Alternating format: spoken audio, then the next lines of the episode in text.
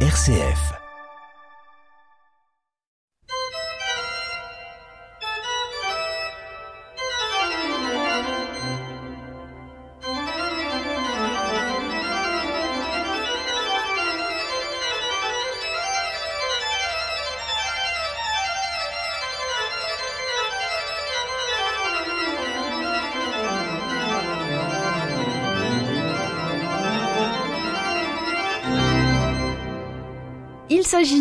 Des plus anciens festivals de France, 51 ans d'existence. Pour le festival de musique sacrée de Saint-Malo, rendez-vous dédié à la musique qui accompagne les offices religieux, de l'orgue, de la musique vocale. Dix concerts se déroulent depuis le 17 juillet et jusqu'au 7 août dans la cité corsaire qui se partagent entre deux lieux, l'église Sainte-Croix et la cathédrale Saint-Vincent. Cathédrale de Saint-Malo qui célèbre cette année le cinquantenaire de l'achèvement de sa reconstruction après la Seconde Guerre mondiale. Pour en parler, je reçois au micro RCF le chef d'orchestre et musicologue Louis Castelin, le directeur de ce festival. Bonjour. Bonjour. Et Tanguy Noël, le président du festival, également chef de chœur à la cathédrale de Rennes. Bonjour. Bonjour Cécile avec bien sûr une large place laissée à l'orgue avec de nombreux organistes qui sont invités. J'en cite quelques-uns, l'italienne Sara Musumecci, vendredi le 29 juillet, le polonais Łukasz Mossour dimanche le 31 ou le belge Benoît Mernier vendredi. Tout le temps du festival, c'est une nouveauté cette année. Sept visites des orgues sont organisées pour permettre au public eh bien, de s'approcher de l'instrument pour euh, voir un peu les dessous. Et ça, c'est une nouveauté. Hein. Oui, c'est une, une nouveauté, puisque le, festival propose des, concerts d'or, comme vous l'avez dit, en plus des, concerts de musique sacrée. Nous avons voulu donner la possibilité au public hein, euh, d'entrer, j'ai envie de dire, dans les entrailles de l'orgue et d'entendre le son de l'orgue comme si le public était à la place de l'organiste. C'est un, sont des visites euh, intéressantes parce que déjà elles sont pour tous les publics et nous les avons pensées aussi pour les jeunes parce que l'orgue c'est un instrument relativement euh, inaccessible ou difficile d'accès et là nous leur donnons la possibilité de le voir, de le toucher, de regarder comment il fonctionne, de voir les tuyaux et de l'entendre de très près. Et ça c'est assez rare et notamment pour les enfants qui voudraient choisir un jour cet instrument, c'est un bon moyen de, euh, de tout simplement euh, euh, être proche de l'instrument pour éventuellement le choisir plus tard. J'aimerais qu'on vienne tout d'abord sur cet anniversaire de la cathédrale, le cinquantenaire de l'achèvement de sa reconstruction après la Seconde Guerre mondiale, avec une couleur particulière hein, donnée au festival cette année. Oui, euh, la renaissance d'une cathédrale. Euh, 50 ans de restauration de la cathédrale de Saint-Malo. Tout, tout, le monde le sait, Saint-Malo a été euh, éventré euh, au moment de la libération et la cathédrale a été particulièrement meurtrie à cette occasion. Et donc il a fallu euh, beaucoup d'années pour reconstruire euh, une cathédrale digne de ce nom, retrouver, remonter pierre par pierre le cœur du XIIIe siècle. Et donc en 1972, eh bien c'était l'inauguration de cette cathédrale avec un nouveau clocher, avec un, un, un cœur du XIIIe restauré. Et donc on a voulu fêter dignement ce cinquantenaire en faisant une commande, une commande musicale à un jeune compositeur qui s'appelle Karol Mosakowski. Oui, et je précise, ce, ce, ce compositeur, Karol Mosakowski, et on va, on va dire actuellement notre compositeur en résidence, puisque nous avons une, résidence de compositeur depuis l'an dernier. Euh, une résidence, ça consiste euh, sur une résidence sur trois ans, ça consiste en fait à avoir un compositeur qui chaque année va nous proposer une œuvre euh, et lui permettre de, mettre le pied à l'étrier, comme on dit. L'année dernière, il avait euh, composé un très bel oratorio hein, sur la légende de Saint-Brandan. Et euh, cette année, donc comme euh, le disait Tanguy, il nous propose une œuvre sur le thème de la renaissance d'une cathédrale pour fêter euh, ce cinquantenaire. Ce qui est une composition spécialement euh, cette année qui va être un inédit que les auditeurs vont entendre pour la première et, fois. Et spécifique parce que euh, c'est une commande pour les trois orgues de la cathédrale. Alors euh, la cathédrale de Saint-Malo est riche de ces trois orgues un grand orgue, un orgue de chœur et un orgue positif. C'est un, un petit orgue que l'on peut déplacer. Euh, et donc les, là, on a commandé donc c'est une pièce musicale pour que ces trois instruments puissent jouer en même temps ou se répondre. Et pour euh, les faire jouer, on, a demandé aux trois organistes de Notre-Dame de Paris, qui elle aussi a subi euh, bien des dommages, on le sait, et, et bien de venir, puisqu'ils ils peuvent plus jouer à Notre-Dame de Paris, on leur a demandé de venir à Saint-Malo, et ils ont accepté tous les trois. En même temps, c'est absolument inédit. On parle là du concert de gala Renaissance d'une cathédrale qui aura lieu dimanche 7 août à 19h30 avec donc Philippe Lefebvre, Olivier Latry, Vincent Dubois, les trois organistes de Notre-Dame de Paris. Et justement, dans l'émission, je vous propose d'écouter à présent l'opus 19 de la pastorale de César Franck, interprété donc par Carole Mosakowski. César Franck, dont on célèbre le bicentenaire de la naissance et qui est au programme de plusieurs soirées du Festival de musique sacrée de Saint-Malo.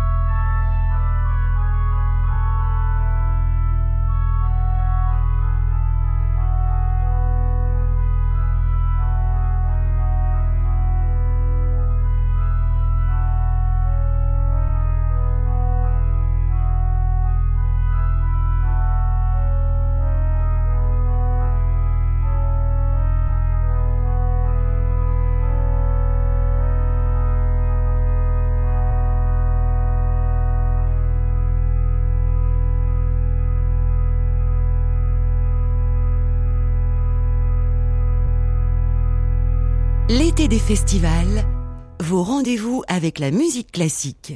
Et nous sommes en compagnie de nos deux invités, Louis Castelin, le directeur du Festival de musique sacrée de Saint-Malo, et Tanguy Noël, le président de ce festival, euh, qui se déroule dans la cité corsaire jusqu'au 7 août pour faire connaître euh, l'orgue, la musique vocale euh, au grand public, un festival qui a 51 ans d'existence. D'autres habitués qu'on retrouve cette année, le chœur et l'orchestre de la chapelle ducale de Düsseldorf, qui seront invités à la cathédrale jeudi le 28 juillet et qui interpréteront une sonate d'église de Mozart, deux œuvres de Félix Mendelssohn, euh, avec notamment la symphonie numéro 2, symphonie Lobgesang, le chant de louance, et ça c'est une très très belle pièce. Oui, c'est une très belle pièce, mais il faut dire quand même un mot de la, chapelle du Cal de, du Seldorf, puisque ce sont des habitués euh, du festival. On, ils sont venus pendant près de 40 ans. C'est un, un ensemble qui est très apprécié des, des Malouins. Euh, la preuve, c'est qu'à chaque fois qu'ils sont euh, euh, mis à l'affiche, les places sont ravies et sont achetées immédiatement. donc, on, on, a, on, est, très heureux de les retrouver puisque depuis deux ans, ils, étaient contraints de rester chez eux puisque il y avait le ce fameux Covid qui nous avait empêché de les recevoir. Mais cette année, reviennent avec cette magnifique œuvre qui est justement ce, ce chant de louange et qui va donner un air de fête à la cathédrale de Saint-Malo. C'est une symphonie, si vous voulez, comme euh, la, neuvième symphonie de Beethoven, c'est-à-dire que ça commence par des mouvements instrumentaux, hein, comme une symphonie, et le dernier mouvement est une immense cantate hein, pour euh, soliste, euh, chœur et, orchestre, hein, qui est une chose assez originale. Mendelssohn pensait bien évidemment à, Beethoven lorsqu'il a écrit cette œuvre-là. C'est là qu'on voit dans le choix du répertoire que le festival balaye large dans les dans la chronologie, voilà, et qu'on va piocher dans toutes les étapes pour aller chercher une diversité aussi des œuvres. Oui, bien évidemment. En fait, on va vraiment de, en gros, de la musique de la Renaissance, la musique du XVIe siècle, jusqu'à aujourd'hui, puisque nous commandons des œuvres. On va l'écouter, cette symphonie numéro 2, donc la symphonie Lobgesang de Félix Mendelssohn, qui sera interprétée donc jeudi le 28 juillet par le chœur et l'orchestre de la chapelle ducale de Düsseldorf avec les sopranos Heidi Elisabeth Mayer, Anna Katharina Wolf, le ténor Wolfgang Klose sous la direction de Martin Fratz.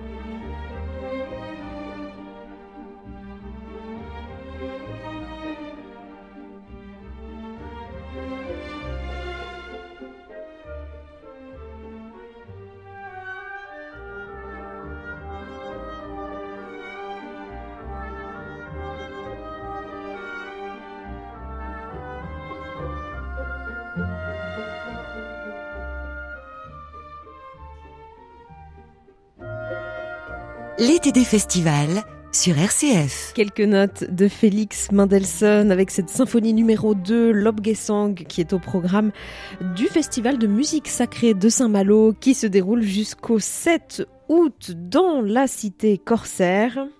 Et pour parler de ce très beau rendez-vous de la musique classique sacrée, nous sommes en compagnie du directeur du festival Louis Castelin et de son président Tanguy Noël sur RCF.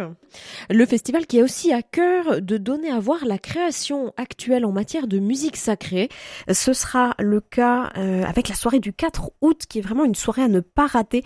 Splendeur romaine au programme avec le chœur des Métaboles, ensemble vocal français qui a euh, qui ont déjà quatre albums à leur actif, un répertoire qui va du médiéval au contemporain et qui va explorer là une, une dimension pas très connue de la musique baroque italienne, le cori spezzati, vous me dites si je me trompe, donc un dialogue entre plusieurs chœurs installés dans différents endroits d'une église. Si vous voulez bien, je vous propose qu'on écoute le chef de ce chœur, Léo Varinsky, qui nous parle un petit peu de ces chœurs spatialisés. C'est vraiment une sorte d'effet surround, d'effet stéréo avant l'heure. Alors, ça se faisait beaucoup à Venise aussi. Alors, c'est l'architecture des églises, en fait, je pense, qui donnait cette idée aux compositeurs. Par exemple, à Saint-Marc de Venise, il y avait ces deux tribunes euh, de chœur opposées, et c'est ce qui a donné euh, l'idée aux compositeurs d'utiliser ces deux tribunes et d'y mettre des musiciens qui se, qui faisaient face. Et ça va aussi, je pense, ça procède aussi d'une volonté de l'Église de chercher à séduire, convertir les fidèles et les faire venir à l'Église en leur proposant des œuvres spectaculaires. Alors là, la solution pour laquelle on a opté, c'est que je vais euh, diriger au milieu de l'église pour pouvoir vraiment espacer au maximum les quatre chœurs. Et il va falloir naturellement que j'adapte ma direction puisque euh, les chanteurs vont être loin de moi. Donc ça va être euh, probablement, je vais devoir agrandir les mouvements de mes bras mais dont on a essayé de trouver une salle la plus grande possible pour préparer ce programme, pour habituer dès le départ les chanteurs à cette distance.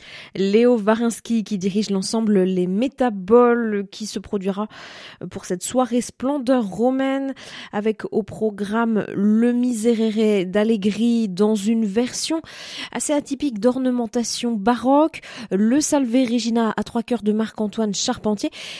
Et puis, un inédit, en quelque sorte, c'est la messe à quatre chœurs d'Orazio Benevoli. Louis Castelin. Euh, oui, tout à fait. Alors la messe de Benevoli, c'est vraiment un inédit, c'est-à-dire que euh, personne ne l'a encore entendu, donc c'est pour le public malouin, une, ce sera une première. Ce que euh, je rajouterais à ce qu'a dit, à ce qu'a très bien expliqué Léo Varinsky, hein, c'est que toute cette musique polychorale, il, a, il parlait de Venise, mais c'est d'abord quelque chose de romain. Et c'est d'ailleurs pour ça que le concert s'appelle Splendeur romaine. Alors le Miserere d'Allegri, c'est une œuvre composée pour la chapelle Sixtine. La messe de Bénévolie, c'est une, une œuvre composée pour la, pour la basilique Saint-Pierre. Et euh, c'est tellement vrai que cette messe hein, s'appelle la messe Tu es Petrus, donc euh, Pierre, tu es Pierre euh, et sur cette pierre, et le, je bâtirai mon église. Et c'est un petit peu une sorte d'hymne aussi du Vatican. Et c'est en fait une œuvre qui a été composée à partir du motet de Palestrina Tu es Petrus, qui est encore aujourd'hui et joué par la, à la, qui est joué à Saint-Pierre de Rome.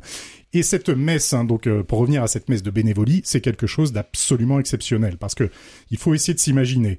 Léo en parlait, il va être au centre de la cathédrale. Il va y avoir quatre chœurs qui, chaque chœur dans un angle. Donc déjà, c'est quelque chose de pas très classique quand on va euh, à un concert. C'est pas le genre de dispositif qu'on voit. On a presque l'impression d'un dispositif de musique contemporaine en fait, où on va avoir quatre chœurs dans les quatre angles et ce qui est incroyable, et de ce que fait le compositeur, c'est que, imaginez, vous faites un chœur qui commence à chanter dans un angle, puis l'angle juste après, dans, les, dans le sens des aiguilles d'une montre, le deuxième chœur commence, puis le troisième chœur commence, et le quatrième chœur commence.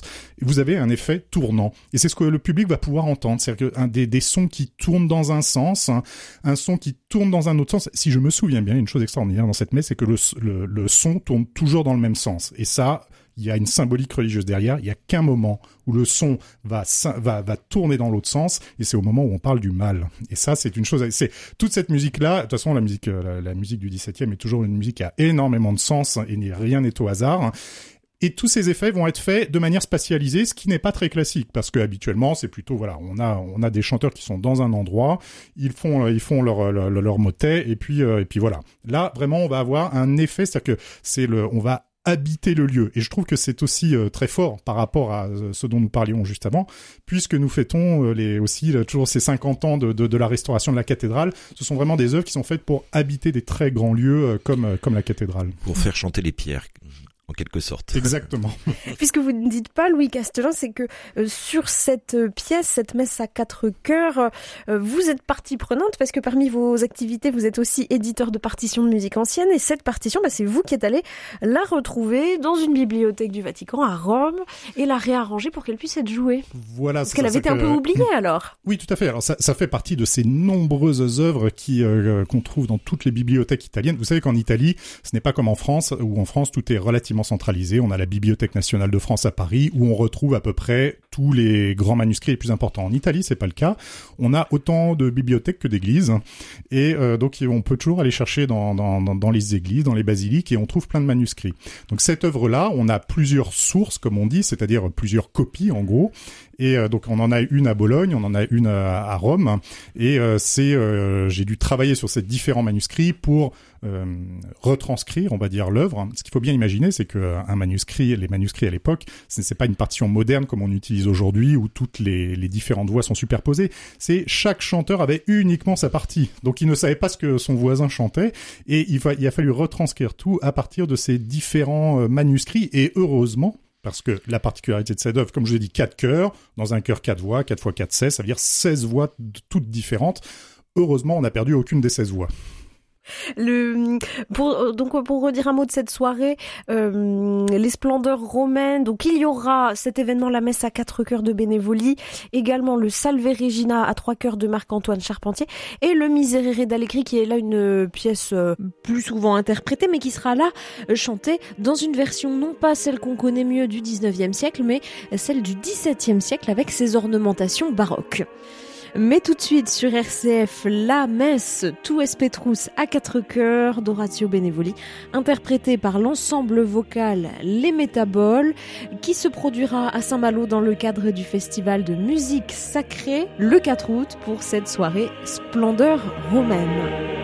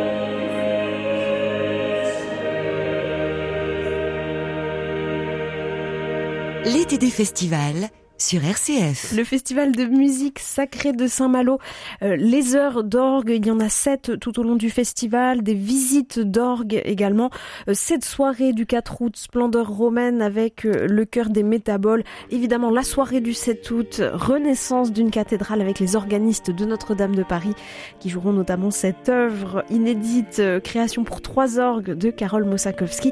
C'est vraiment à ne pas manquer. Merci à nos invités d'avoir été avec nous dans cette émission. Merci beaucoup. Merci Cécile. Merci. Louis Castelin et Tanguy Noël, respectivement directeur et président du Festival de musique sacrée de Saint-Malo. Et on se quitte sur ce Miserere d'Allegri dont nous parlions tout à l'heure dans sa version baroque du XVIIe siècle. Très bonne journée à tous.